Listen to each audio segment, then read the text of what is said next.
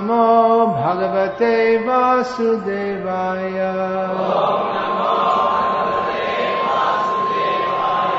ॐ नमो भगवते वासुदेवाय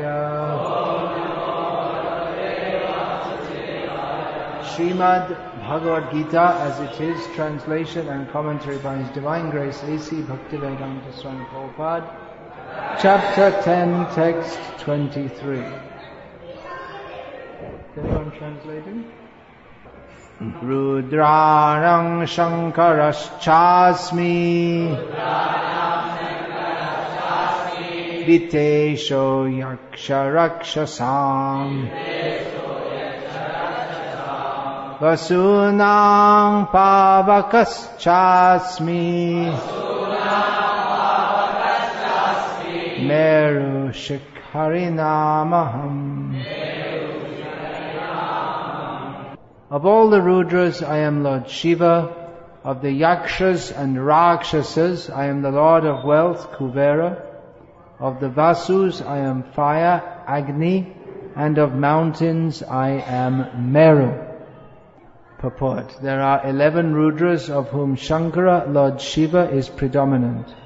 He is the incarnation of the Supreme Lord in charge of the mode of ignorance in the universe.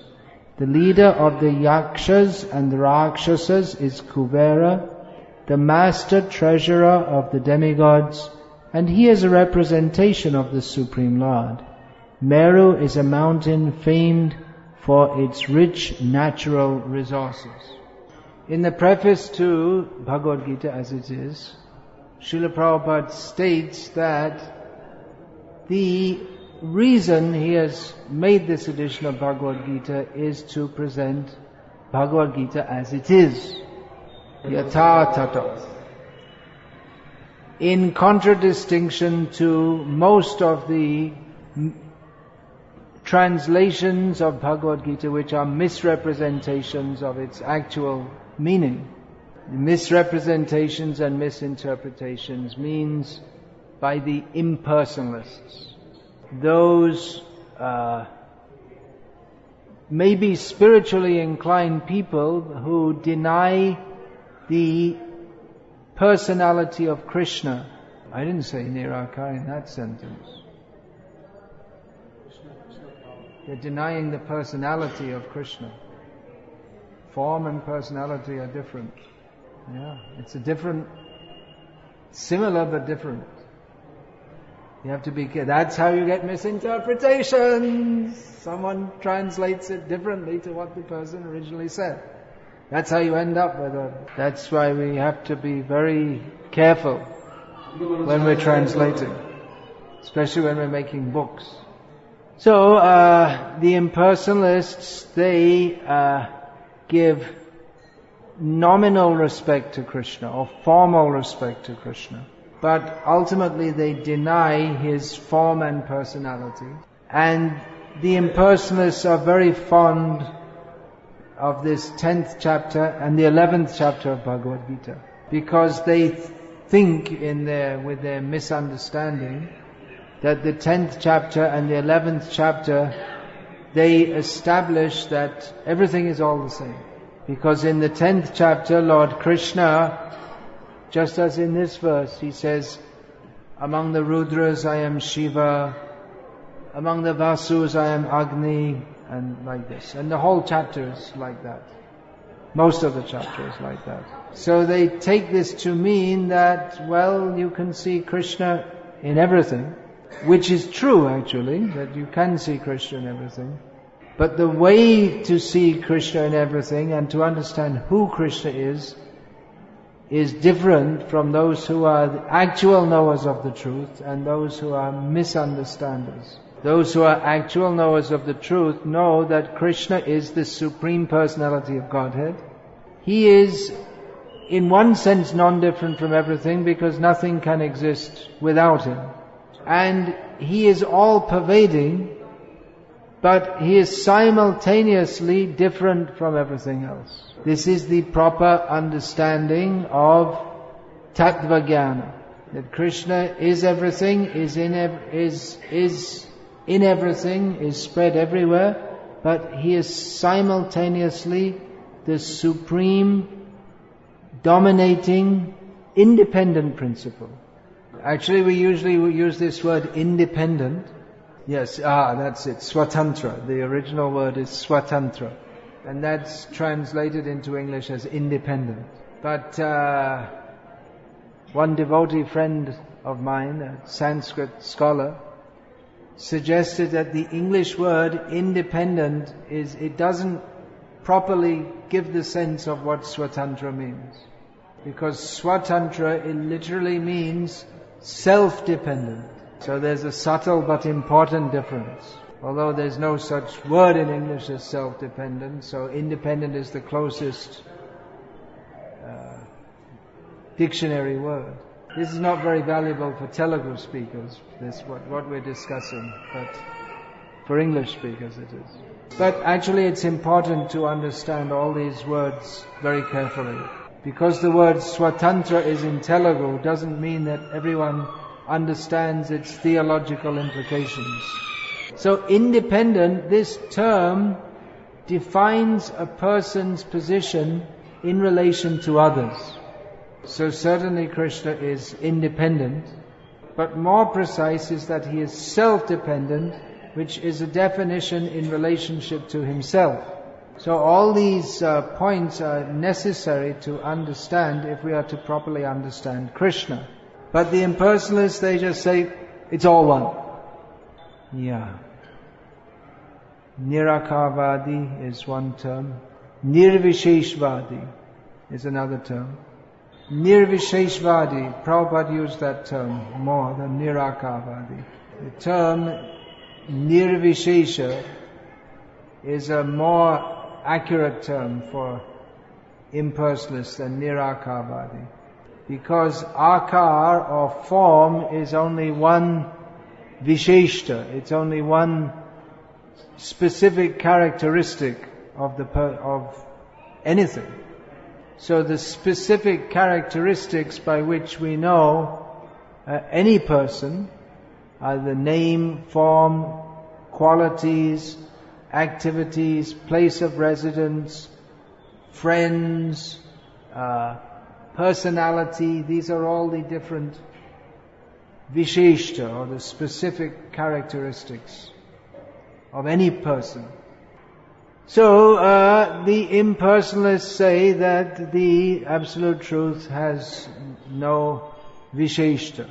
It's devoid of characteristics. Or even if they accept that Krishna has name, form, qualities and activities, they don't accept it as vishesh, nothing special. He's just one of us. They say, see, all the gods are the same. You see here Krishna says, I am Shiva, I am Agni, I am Kuvera. So, all the same. All the gods are the same. It's an intellectual cop-out. Cop-out. You know what that means? It means like, uh, instead of taking the trouble to investigate and understand, they just make some simple formula and finished. Just like they say, jotomot totopot. As many paths, as, uh, as many opinions, that many paths. All roads lead to the same goal. So Bhagavan Krishna he spoke the Bhagavad Gita describing all the different tattvas in great detail. And the acharyas they have in great detail. Vyasadeva compiled Srimad Bhagavatam. The acharyas have analyzed the Shastra in great detail to establish the supremacy of Krishna and the, uh, sup- the supremacy of the path of bhakti to Krishna. But lazy people who are uncommitted and insincere, they just say all the same. All the gods are the same, all the paths are the same, do whatever you like, it's all the same. And don't do anything, it's all the same. If you don't do any puja, it's all the same. Worship a pig, same. Worship some Baba or Bappa or some Amma Bhagawan, it's all the same. Whatever you like, it's all the same. You like to smoke cigarettes and drink uh, desi sarab, and it's all the same. And why did Krishna speak Bhagavad Gita to Arjuna? Arjuna said to Krishna, I don't know what to do, I'm confused. And Krishna said, he could say, well, you fight or not fight, do whatever you like, it's all the same. Should I fight Bhishma or should I not fight him? And Krishna just, ah, it doesn't matter, do whatever you like. Then there's no dharma, because dharma, adharma, it's all the same. This is the effect of this uh, enervating philosophy. Enervating means it takes away all your energy. It's just like in the summer when it's very hot here, you just don't have any energy, right? You have energy because you're devotees, you have energy to serve Krishna. But physically you just feel like that.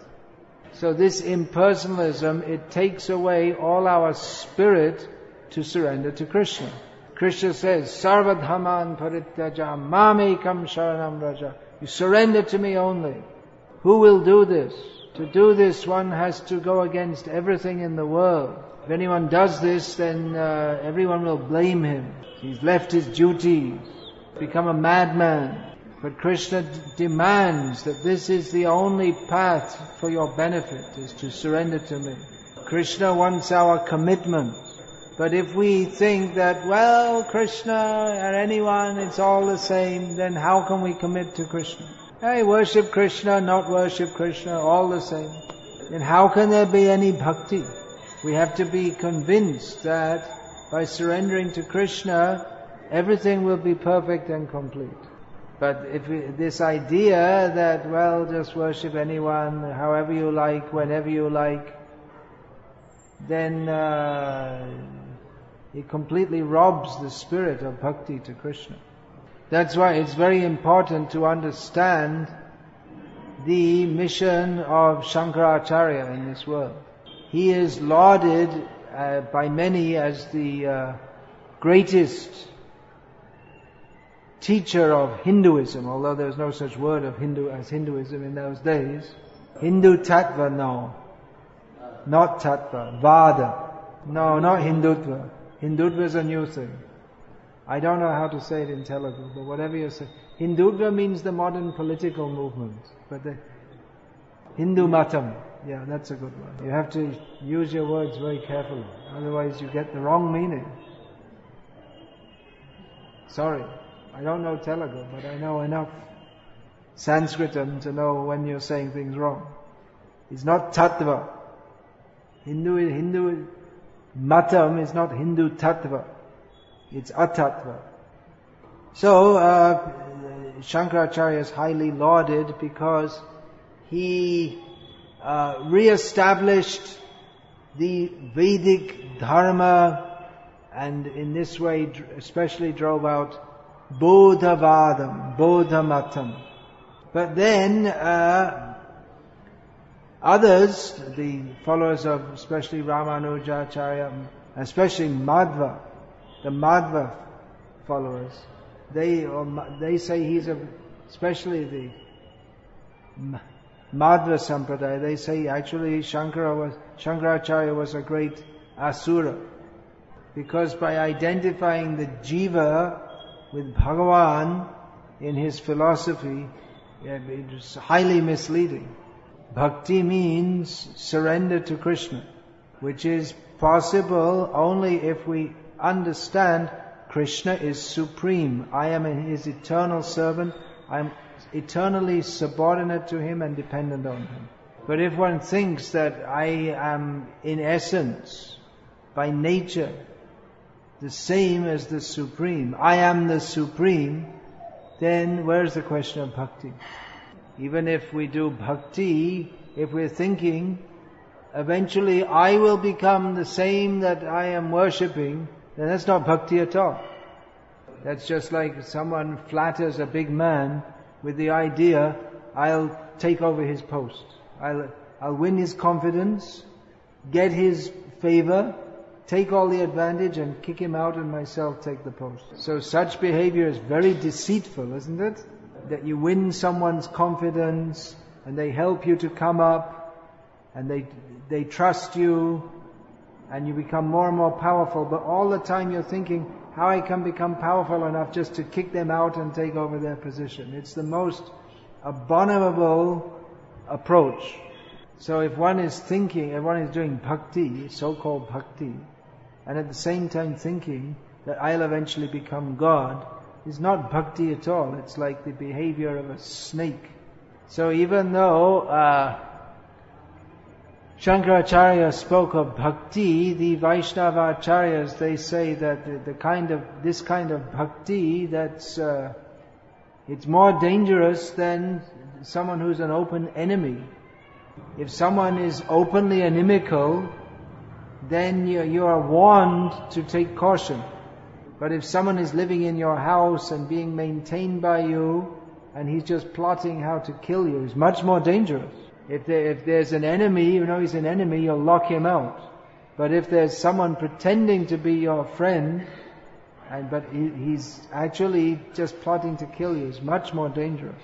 So, uh, there, although some people laud Shankaracharya as the greatest preacher or the greatest uh, upholder of Hindu matam. Others, they say he's the most uh, dangerous person in the history of Hindu matam, or whatever you want to call it. Vedic culture, Vaidiki Sanskriti. Chaitanya Mahaprabhu referred to Shankaracharya as Acharya but he rejected his mata, he used that term, his opinion.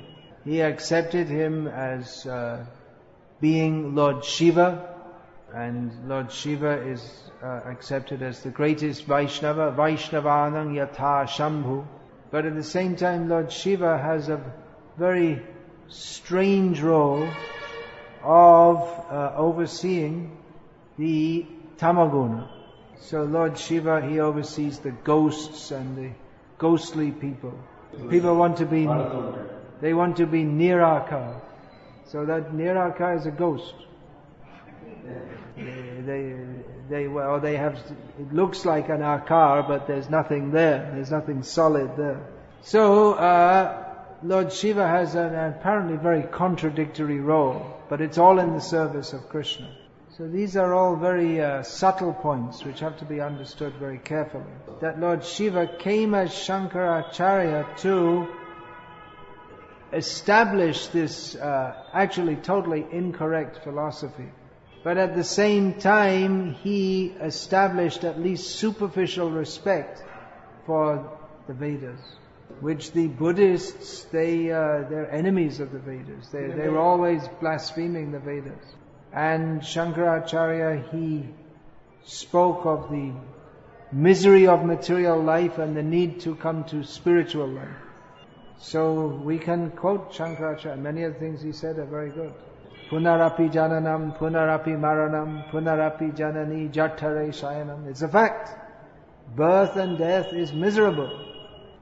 But then his ultimate conclusion that the jiva and Ishvara are the same it's a total disaster which totally spoils people's genuine spiritual aspirations. And because of this idea that all the gods are the same, everything's okay, therefore you have all these, and in the modern age you have all these totally bogus people calling themselves Amma and Bhagawan and you know, there's dozens of them running around all over the place. The actual Bhagawan is Krishna, very clear. But they've crazy after some Muslim fakir or some so-called amma. Here's a point I, I often make. You can use this in your preaching, if you're preaching. We hope you're preaching. 5,000 years ago, Bhagavan Krishna appeared in this world and spoke Bhagavad Gita. And at that time, all the great personalities like Vyasadeva and Yudhishthira, they all accepted. Krishna is the Supreme Personality. And even, uh, you know, 130 trillion years ago, Krishna spoke to Vivasvan, the sun god. And still Krishna is being worshipped today as the Supreme Personality of Godhead. 5,000 years ago, no one had ever heard of Sai Baba or Amma Bhagawan or Kalki Avatar or in North India of Asaram Bapu who's going to get arrested and put in prison soon. Even 500 years ago, no one had heard of these people. Even 50 years ago, most of them. And now so many people say, oh, this is God. And 5,000 years from now, probably 500 years from now, all these people again, no one will have heard of them. And still Krishna will be worshipped. Young Brahma, Varunendra, Rudra, Maruta, Stunvanti, Divyaistavaya, all the demigods are worshipping Krishna. So who is actually God? Therefore, coming back to the point I made at the beginning of this class, we should distribute this Bhagavad Gita as it is to uh, address all the misconceptions that are going on in the name of Vedic knowledge. Shankaracharya drove out the misconceptions of the Buddhists, but he introduced a whole new pack of him by himself.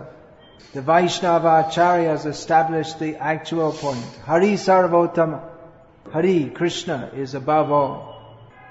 And uh, so many people are coming here to Tirupati because Hari Sarvottam, He's the top. He's on top of all.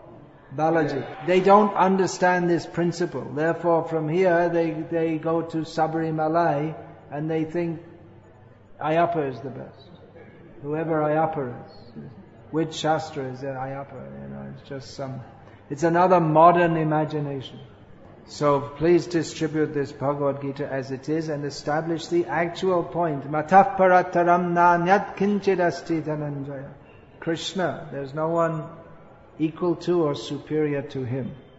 As I say every time I come to this ISKCON Tirupati, that this temple, people come and they come for darshan, but their real benefit will be when they get Bhagavad Gita as it is.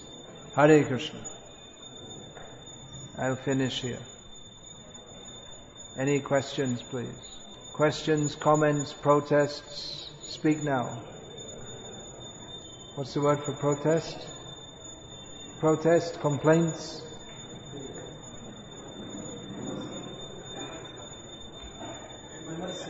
Inertia.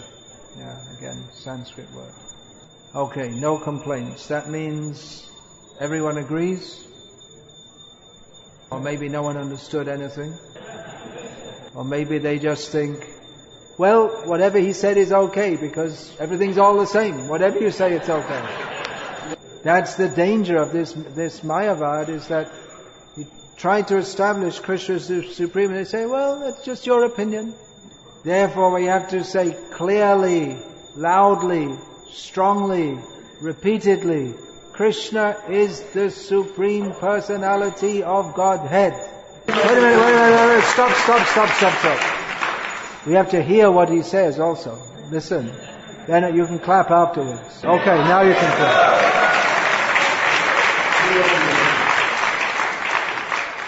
Hare Krishna. That's all for now. Hare Krishna.